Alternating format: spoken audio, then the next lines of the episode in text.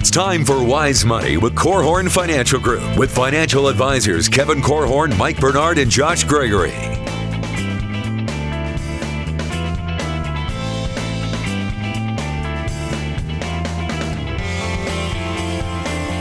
Wise Money is brought to you by the attorneys at Ladue, Curran and Kuehn, First State Bank, Diane Bennett and the Inspired team at Remax 100, and Bethel College's Adult and Graduate Studies program. Coming to you from the world headquarters of Korhorn Financial Group and the KFG studios, this is Wise Money with Korhorn Financial Group, where every week we're helping you take your next wise step in your financial life. My name's Mike Bernard. I am your host, as well as one of the certified financial planners on the show. With me in the KFG studios, certified financial planners Kevin Korhorn and Josh Gregory. Retirement is one of the biggest financial goals that you're going to pursue, and most people only do it once. Right? That's right. So before you get to the biggest financial test of your life, we thought we'd give you a little quiz today. Quiz on your retirement knowledge. So get your pencils ready. It's quiz time here on the Wise Money Show. I like that. You know, t- uh, quizzes are little samples before the big test. That's Gosh, right. Josh, you're you're all sorts of nerd there. if you have that. any questions, reach out to us. We'd love to hear from you.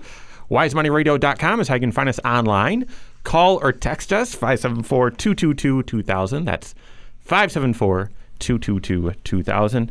Lastly, social media and YouTube, just search Wise Money Radio. You can find us YouTube and Facebook and Twitter, all sorts of uh, places online. Join the conversation. So, what was it? Gosh, almost three years ago when we launched the Wise Money Show, we wanted to get the conversation started. Uh, you know, your finances are private. You don't talk to other people, your friends about them, certainly your family. Gosh, that'd be awkward. And so it's hard to learn from other people. What are you doing? What are what are you going through?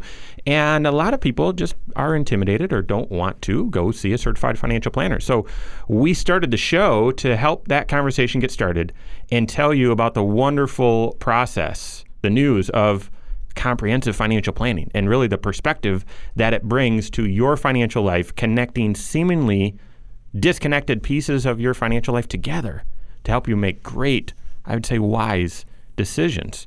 Why? To help you reach your financial goals, whatever they are, whether that's retirement or whether that is buying a house or paying off a house, sending your kids to school, whatever it is. For most people, though, retirement is the big one. It's the granddaddy of them all. And that's why for today's show, I thought it'd be good to grab a quick retirement quiz, see if you're ready. And just to up the stakes a little bit, I found it on CNBC. Not a big fan of theirs, but they hmm. did say the average person flunked this test. I think you're going to be able to ace it. All right? Let's dive in. Question number one Roughly, how much do investment professionals suggest people have saved up by the time they retire? So, how much should you have saved up by the time you retire? You have your answer down? Here's what they said Fidelity recommends people save at least 10 times the amount of their last year's income. So, for example, if in your last year you made 60 grand, you should have $600,000 saved up. I have a very strong reaction to this. Guy, Josh, Kevin, what's your reaction? Well, my reaction's always just against rules of thumb in general. Yes. right? I, I think rules of thumb are a cheap replacement to doing actual planning. I think they can serve a function, and hopefully, if you hear that number 10 times your last year's income, it at least makes your eyes get a little wide, raises your eyebrows, and makes you realize, okay, it's a big number, whatever it is. And so sometimes rules of thumb, they help us to expand our thinking and, and realize, okay, maybe, maybe I was going to be shooting a little low here. Um, but is it a replacement for actual planning where you scrutinize your own projections, your own assumptions, your own uh, vision for retirement, and then come out, well, well, what's the pace that you need to be on in your own unique financial life? This one kind of reminds me of uh, I, I've heard rules of thumb on how much life insurance you should have eight times your your earnings. Well, why eight times? And and is that really the right number for everybody?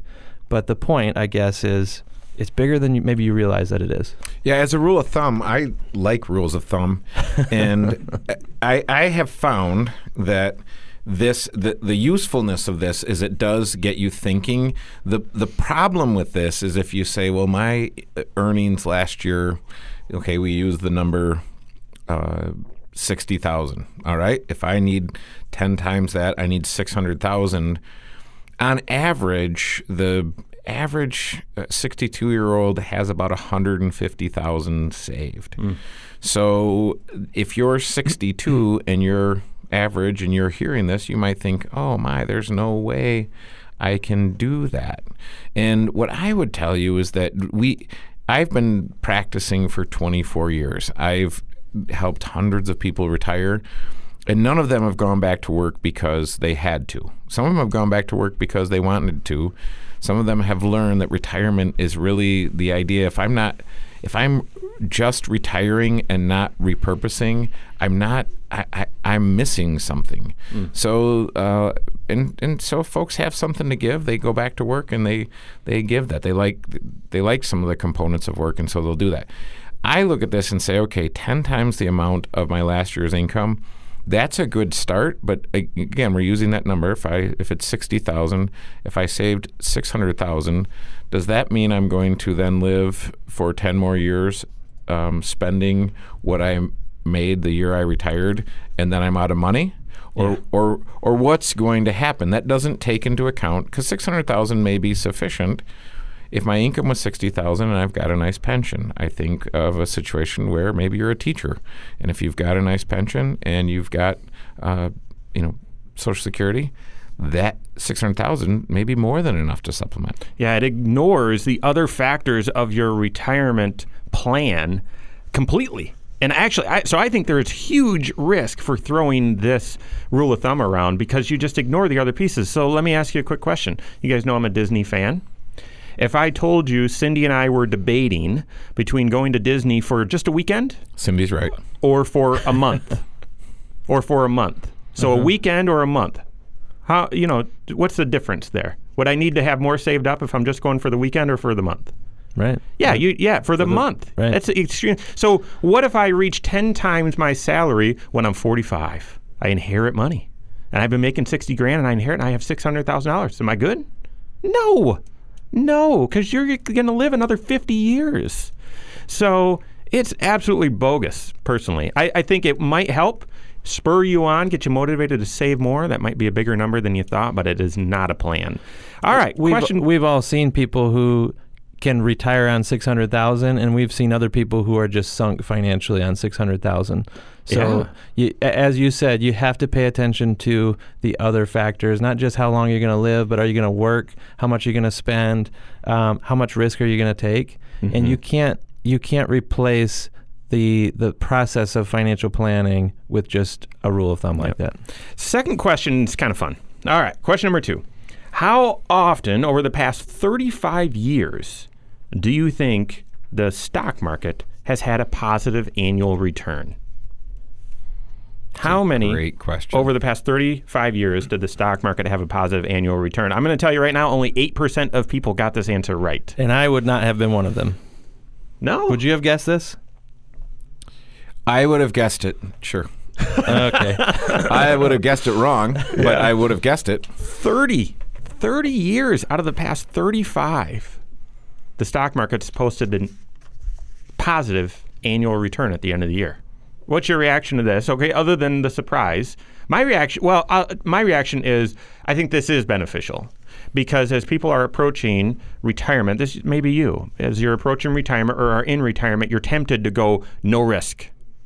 When in fact, your retirement's likely to last decades. That'll be a question here coming up. That is and, the risk. And so that's the risk of taking too little risk in your investments. Mm-hmm. Mm-hmm. And so I think this this actually is a helpful question. Now it's not planning, of course, but it's a helpful question to help frame your mind that in all of the fears and all of the concerns, the stock market's typically reaching new highs. Well, the the reason you get yourself into trouble on um, your investments is by not taking the right time frame in mind as you're evaluating your investments. Mm. A lot of folks spend too much time, especially in retirement. If if you have time on your hands, you may be watching your investments more closely than you should.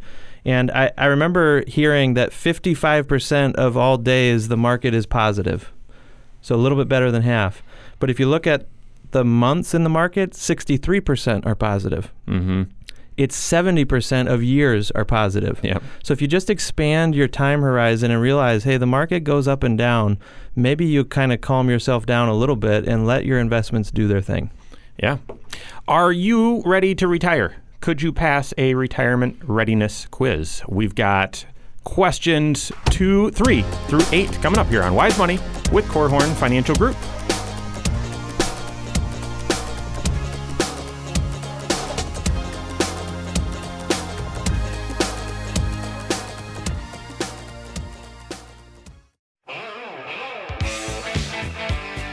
This is Wise Money with Korhorn Financial Group. What life expectancy should you plan for in your retirement? How long do you need the money to last? It's a great question. One of the biggest questions you need to address in your retirement plan. We've got that coming up here. This is Wise Money with Korhorn Financial Group. My name's Mike Bernard with Kevin Korhorn and Josh Gregory. Special thanks to the attorneys at LaDue, Curran, and Kuehn, as well as First State Bank for making the Wise Money Show possible. We're going through a retirement readiness quiz, helping you pass where the average person failed. If you have any questions, comments, concerns, reach out to us. We'd love to hear from you. You can text us or call us 574 222 2000. Text or call 574 222 2000. WiseMoneyRadio.com online and at Wisemoney Radio on YouTube, Facebook, Twitter. That's how you can get a hold of us. Question number three is an unfair question. I'm just going to say that out, out there. It's just going to lob it out there. Here's the question If you were able to set aside $50 each month for retirement, how much could that end up becoming 20 years or 25 years from now, including interest, if it grew at the historical stock market average? Survey says 40 grand. But this is why it's bogus. They, the question says using the historical stock market average, which is what? what would you say, Josh? Uh, 10%. 10%. Yep. And their answer, they used a 7% annualized rate of return. So I look at this and say, what's the purpose of this stinking question? What's the just whether you know in order to be able to retire you've got to be a mathematician, Right. and if we were just underscoring how much the magnitude, how much you need to have saved up for your retirement to work, saving fifty dollars a month is a good start. And so if you're not yet doing that, I'd encourage you get started, get get going, get doing that. But over 25 years, if you started at 50, boy, I'd want you to ratchet that up each year. So you're doing a little bit more, a little bit more, a little bit more. Yeah, no matter what rate of return you earn, $50 a month isn't going to fully fund your retirement. It likely won't. Yeah. Right. Um, so, you know, figuring out, well, what is the right amount for you to save is an important question. Part of it's a function, though, of what kind of growth rate can you get? And, you know, there's certain radio hosts out there that will tell you, oh, you just get yourself a good growth mutual fund and earn 12%. Well, that might be crazy talk for Right. some people. It might be way more. That's crazy talk for well, all people. Okay. Uh, the the point, though, is you're not going to invest in just the straight stock market. You're not going to uh, expose yourself to that volatility for your entire working career. Your risk profile is probably going to change as time goes on, but even 7% may be too low. That might be too conservative for someone who has 25 years to to go. You have time that you can take some risk, let the investments grow, um, and just kind of stomach some of the ups and downs. That's part of learning how to prepare for retirement. Yeah, it's it's a somewhat. I mean, we could stumble and, and and be irritated with this question. I say, well, let's let's get the goodies out of this. So here's here's the goodness: is that at even at seven percent, I only invested fifteen thousand dollars, and I've got forty grand at the end of the day. Silver lining. So You're right. Einstein called compound interest the eighth wonder of the world. So get those dollars to work for you. And if you're listening today, here's a call to action. If you've got lazy dollars, get those dollars working for you. Your dollars need to be working as hard for you as you've worked for them. And it needs to be within the context of a financial plan. So go find a financial planner, make sure they're certified, and create a plan that says no more lazy dollars in my portfolio. Because I, and we plan for folks to live into their 90s. And sometimes people say, "Oh, I'm not going to live into my 90s. Everyone in my family was dead at 47." Well, you know what? We don't know, but I would rather plan for you to live a long life and end up having too much money than plan for you to live a short one and at at 75 say, "Hey, look, we only plan for, for you to live to 76. So you're to have to do something about this." Yeah. I, I'm I'm in the point of my career doing this almost 15 years now, where people are coming to me and saying, "Hey, remember when we built that plan and I was trying to tell you that we'd be dead by now?" And they're still and and they're and they're still in the go-go phase of retirement. They're still having fun. So great call to action, Kevin, and, and actually great segue. Question number four will surprise you. Given the current average life expectancy, if you want to retire at age 65, about how long would you need your retirement savings to last? The answer is for men, 85, and 87 for women, so about 22 years. Yet the average person answered this quiz, this question, 12 to 17 years. Potentially, your retirement's going to be twice as long as you think. you need to prepare twice as much. And Josh, you've actually done some research on on this a little bit in one of the courses that you teach at at Bethel um, about what someone's assumed life expectancy is and what reality sh- is shown. Well, and these numbers kind of uh, support that as well. That the the average retiree underestimates their own longevity by about six years, and that's essentially what these statistics are showing. And that's why I think. Uh, this is maybe one of the most important concepts that you could glean from this little quiz, and and it's the belief that you're going to live longer than you think you are, and that has huge implications for your planning, because if you're going to live longer than you think you are, it might influence uh, your social security decision. Mm-hmm. It might influence uh, what kind of savings pace you need to be on during your working career. It might influence the amount of risk you should be taking so that you grow this pool of money to a large enough sum that it can not only replace your paycheck for 12 to 17 years, like you might be thinking, but what if you live much longer than you thought, longer than the generation that came before you, even? It, this could also influence how long you work. Right? What, what if th- Yeah. this is Absolutely. the 65, kind of the traditional retirement? But here's the issue in America: we always think next generation is going to get better, it's going to get easier. And so I grew up thinking, well, retirement was 65, but I, you know, things are getting better, so I'll retire at 60. Now, if I'm living longer, I'm working till 70. Yeah, I mean that that's that's how. So anyway, this could have big implications. And the thing that I get out of this is that we are uh, horrible judges of how things uh, really are. We're not really great at helping ourselves. I mean, we've said all along, we are all hardwired. We were born to horrible investors. So emotionally and otherwise, we're just not great investors. That's why we need to work with someone. But this is the other reason why you'd work with a financial planner is you say, listen, I think I'm going to live till I'm 75, and and you want the person on, across the table saying, no.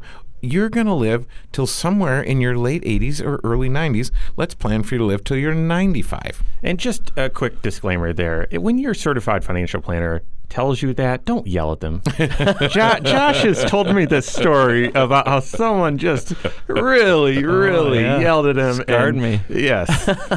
All right. So He's so, still living very- 15 years later, by the way. Yeah. Yep. Okay. Uh, question number five is somewhat of a, of a segue. This one is fairly short, but question number five. About how much did the average monthly Social Security benefit pay out in 2016? The average Social Security recipient received how much each month in 2016? The answer is much less than what I thought. 1300 a month. And actually, about half of people that answered got this one right.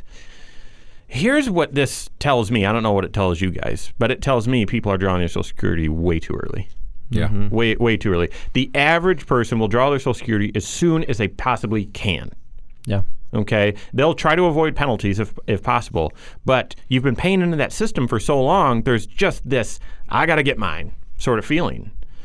And however, Social Security is possibly the only one income source that will go as long as you do. It's extremely important. You can't outlive your Social Security. So when to draw and therefore how much will it be? It's huge. Yeah, when we're talking about the social benefits, we, we want at least one of the family members. If you're if you're a couple, we want at least one of them to be absolutely maximizing that benefit because when one of those spouses is gone, the remaining spouse gets the bigger number. That's right. But it, it's it has always fascinated me when when I'll talk to someone who's coming in for the first time and saying, "Well, when you know." What are your financial goals? And they say, Well, I want to retire. And I say, Well, when are you thinking about? And they say, Well, I can retire at 62 Right? And you based and they say well based on well based on that's when I can start drawing social security. So we want to flip that on its head. Yeah, yeah. And really base your Social Security drawing decision on your overall retirement plan. How much should you be withdrawing from your investments? That's certainly tied to the Social Security question. That and more coming up here on Wise Money with Korhorn Financial Group.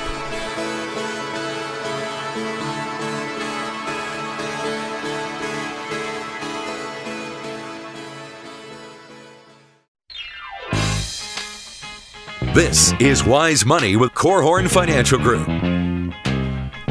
What's going to be your single greatest expense category in retirement? The answer is going to surprise you. We've got that and more coming up. This is Wise Money with Korhorn Financial Group coming to you from the world headquarters of Korhorn Financial Group in the KFG studios. My name is Mike Bernard here with Josh Gregory and Kevin Korhorn. Thanks so much for listening. Thank you also to Bethel College Adult and Graduate Studies, as well as Diane Bennett with Remax 100 for making the Wise Money Show possible. If you have any questions, and we are taking a quiz today, we're asking you questions. If you have questions back to us, we'd love to hear from you. WiseMoneyRadio.com is how you can find us online.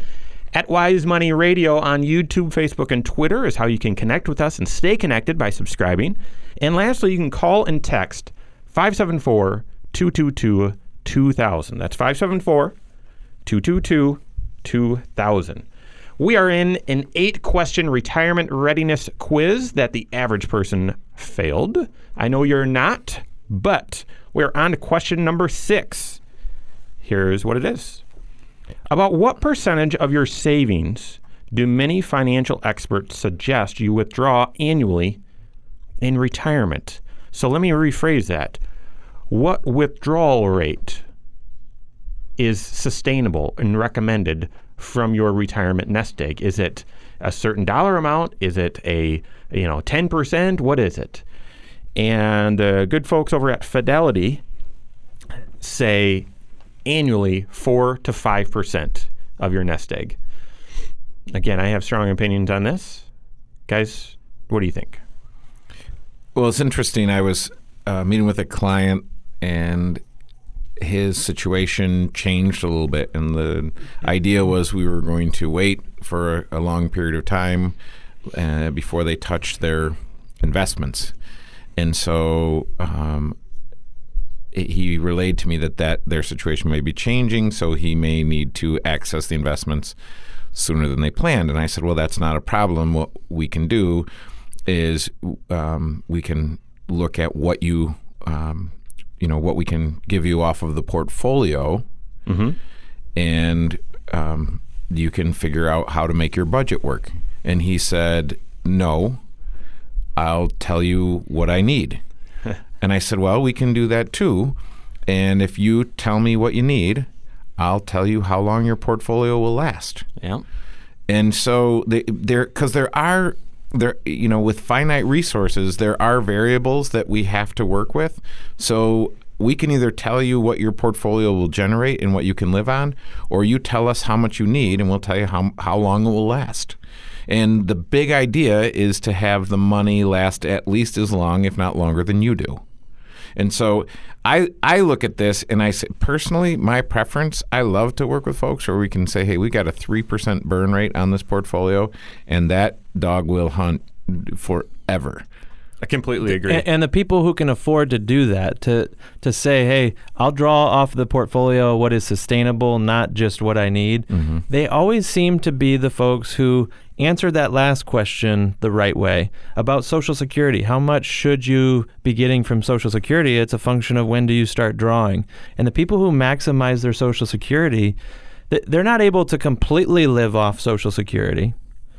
Um, but what if it covered most of their basic needs? And you know that, that that's why the Social Security decision has an impact on your withdrawal rate. Um, you know, it, I've heard you say, Mike, that it's good to have some steady streams of income that will match the guaranteed expenses that you have. Yep. If you have a mortgage and your mortgage is a thousand bucks a month, good grief! I mean, can you imagine trying to live off thirteen hundred for two spouses coming in each? It would mm-hmm. be tough, Or and you you- would have to go to your investments early and often. Or if you retired before 65, when you could get on Medicare, and Yep. you had $1,000 a month of medical expenses. That's right. Longevity risk is a really big thing that we talked about in the last segment. You're going to live longer than you intended. And that's why uh, trying to maximize the Social Security benefits is such an important thing because it allows you to leave your investments intact and um, undisturbed. Uh, for longer, allows them to to really fully mature, and then draw off of them at a steady pace. And you know, you you dramatically reduce the risk that you're going to run out of money that way. Yeah, well, well said, Josh. I, I, I think this is another rule of thumb question, and and I don't like rules of thumb. They're not a substitute for full planning, especially something as complicated and high stakes as your retirement and when you're going to stop working for good or transition to a part-time basis. And so I'd rather build a long-term, full, detailed plan to see can this thing work, and then back into it. All right, how much do you need to draw out of your portfolio based on your other sources of income and when you're going to draw Social Security and so on and so forth. And then after building that plan, yes, th- this can work. And then l- building the income plan, where's the money going to come from? I'm with you, Kevin.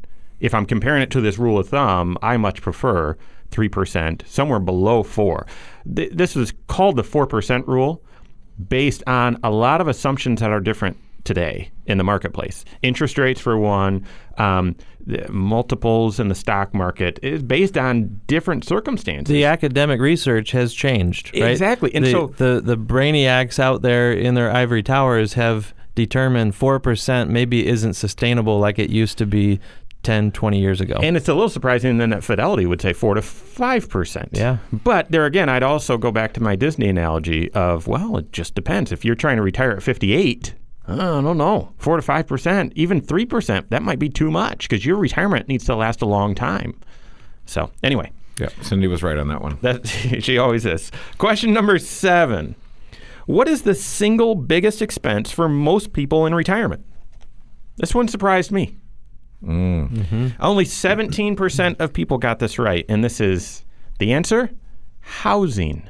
Housing, apparently, research has shown, is the most, the, the single biggest expense you'll have in retirement.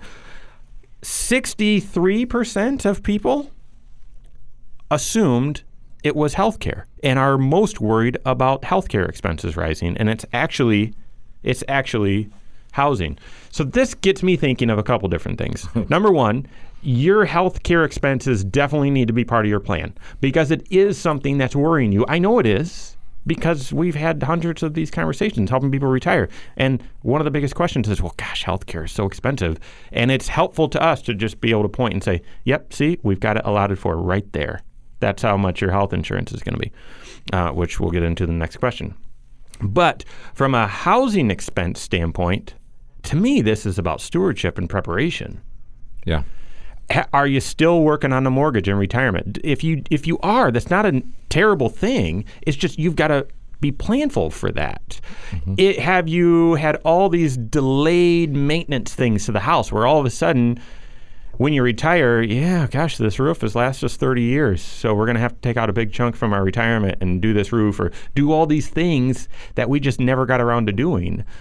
Yeah, that could be expensive. And when you retire, you're going to be spending more time in your home. And I was just meeting with some folks, and they said, you know what? Um, we really haven't we we moved into this house when it was brand new 20 years ago, but we haven't updated anything. And because we're retired, we spend a lot more time at home and we kind of do a good chunk of navel gazing and, you know, looking at the walls and thinking, oh, you know, wouldn't this be nice? Because the HGTV folks make, you know, you can completely upgrade your kitchen for $3,000. So I want to do that. And so, and so this is this Labor is, included. Yeah. Well, so this is where, and the reminder for me when you think about housing being your biggest expense in retirement is be kind to your children because you may need to be the boomerang parents and move in with the kids. So make sure you're being extra kind to the kiddos. You know, a lot of people also have a vision for maybe having more than one place in retirement. Yeah. Maybe they have a, a home here and they've got somewhere warmer that they go as well. And uh, it, it's amazing to me, we, we've been doing this long enough to see how many folks start out buying a place down in Florida or the Carolinas or something, and then they realize the carrying cost of two houses that one of them is sitting empty at all times, right? Um, so best case scenario, maybe 50% of the time they're actually using that second house, and the cost gets to a point where they say, you know what, I think I'm just going to rent a few months each year. Yeah. So thinking about an economical way to approach even the snowbird idea, um, I, I think is an important way to limit this major expense in retirement. And I personally don't care whether it's housing or healthcare. You just need to plan for it and be proactive and, and have that as, as part of your long term retirement plan to see if it can work. We're wrapping up this eight question retirement readiness quiz, and we've got a great question actually about Social Security from a fan of the show. That and more coming up here on Wise Money with Korhorn Financial Group.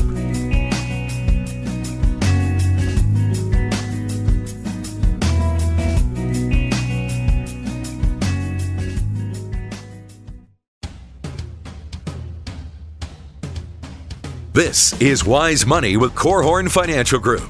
Wise Money is brought to you by the attorneys at LaDue, Curran and Kuehn, First State Bank, Diane Bennett and the Inspired team at Remax 100, and Bethel College's Adult and Graduate Studies program.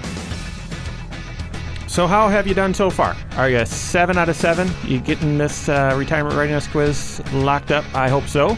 We're helping you through it. We've got the last question coming up. This is Wise Money with Korhorn Financial Group.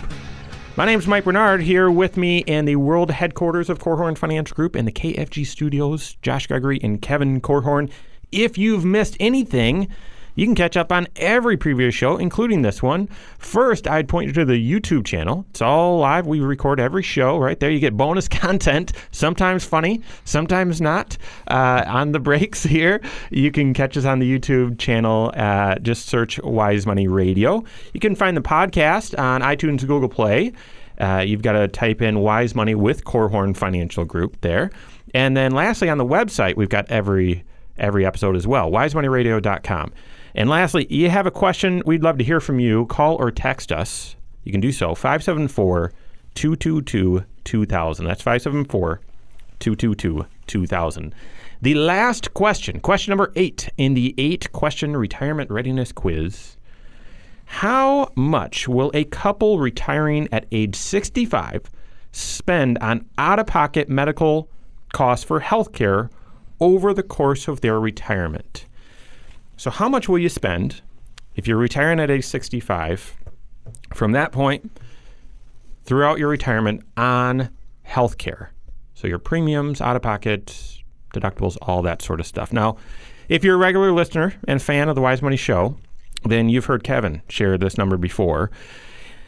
Fidelity estimates $260,000 you'll spend on healthcare in your retirement. That is a big number. That's a that's a big number.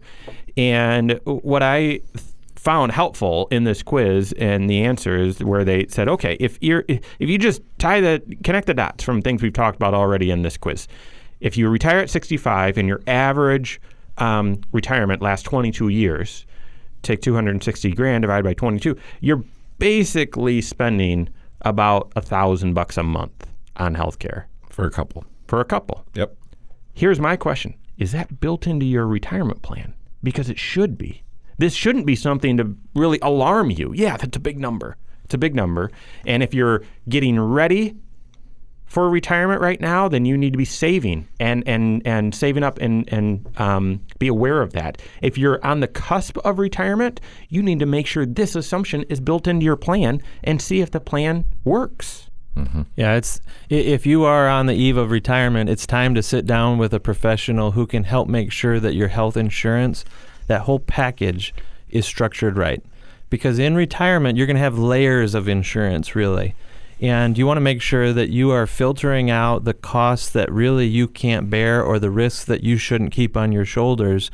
Some of that is just general health insurance uh, type discussion. Some of it is a special form of health care called long term care insurance that you hope and pray doesn't happen to you, that you don't need help with normal activities of daily living in retirement. But this is one of those potential catastrophic expenses that could really shake up your retirement if you haven't prepared ahead of time. Yeah, if you look at a, a couple that is, if they're both 65 on, and they're on Medicare, all in, it's probably close to 250 per person, so about 500 bucks. That's A month. A month. That's if I don't have higher income from my uh, from a business or from an event or fill in Yeah. the blank. So if I have higher income, it's it's easily. I mean, I can easily be five hundred bucks a month uh, per person for Medicare. So Medicare is a component of that cost for retirees, and really the the bulk of that money that gets spent. You say, well, if I've then I've got another five hundred dollars a month to work with, so I'm going to be spending five hundred dollars a month.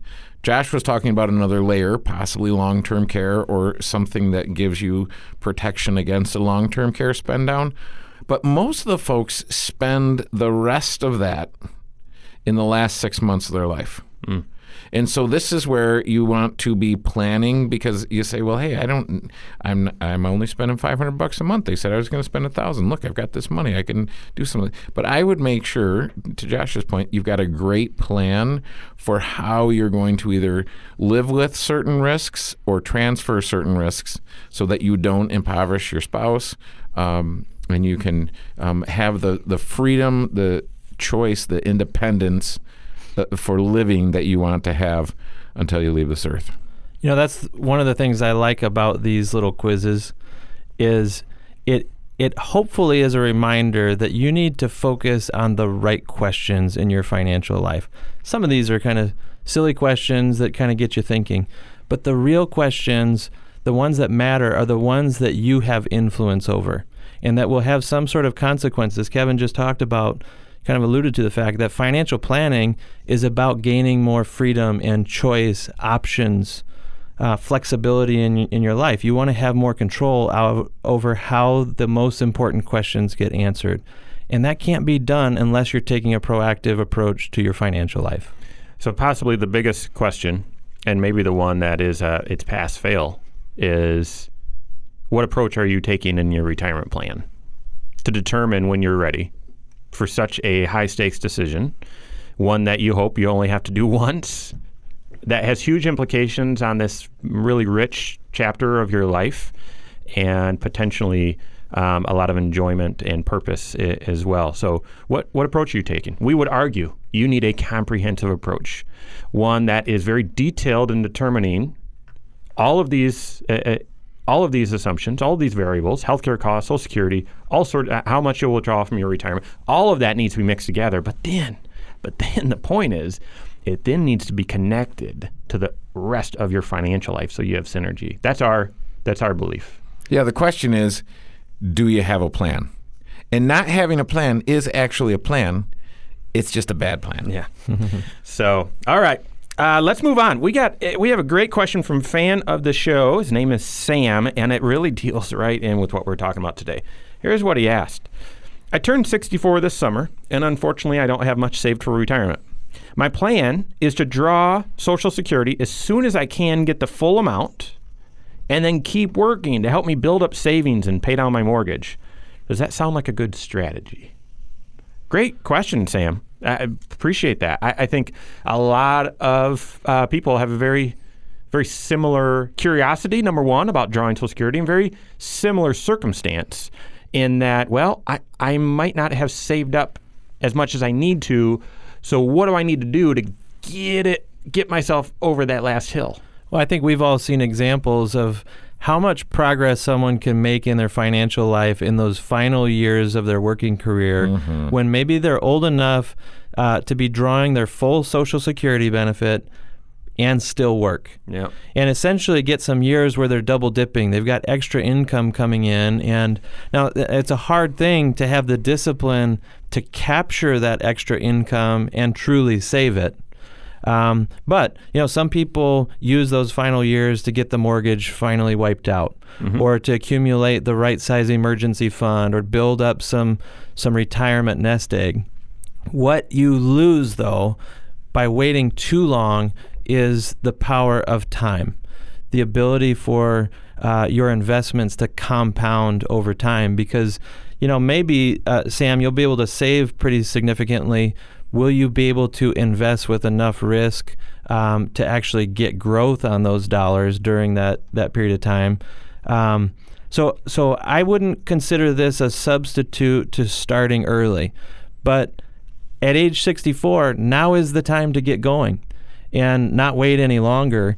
Uh, some folks w- would look at this situation and say, well, should I just keep on working and delay my Social Security even longer um, and, and draw the biggest possible Social Security benefit at age 70? Part of that is a question, though, of the rest of the circumstances of your situation. Do you have a spouse that will be dependent upon your income if you were to pass away? Um, you know, what kind of mortgage situation? There's a lot of variables here, but certainly some goodness can come in these last years if you stay focused and disciplined. Yeah, this is a great planning question, Sam. And the, when you look at that, if your income is $150,000 a year, if you turn on Social Security at full retirement, 85 cents of every dollar that you receive, you're going to have to pay taxes on.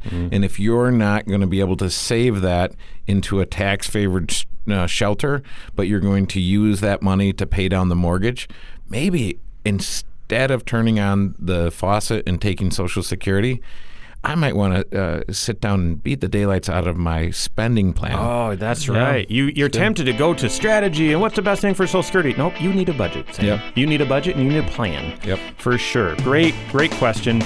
That is all the time we have for today, folks. On behalf of Kevin Korhorn, Josh Gregory, myself, and all of us at Korhorn Financial Group, we'll see you next Saturday for Wise Money with Korhorn Financial Group. Securities offered through Silver Oak Securities, member FINRA slash SIPC. Advisory services offered through KFG Wealth Management LLC. Doing business as Korhorn Financial Group. KFG Wealth Management LLC and Silver Oak Securities Incorporated companies are unaffiliated.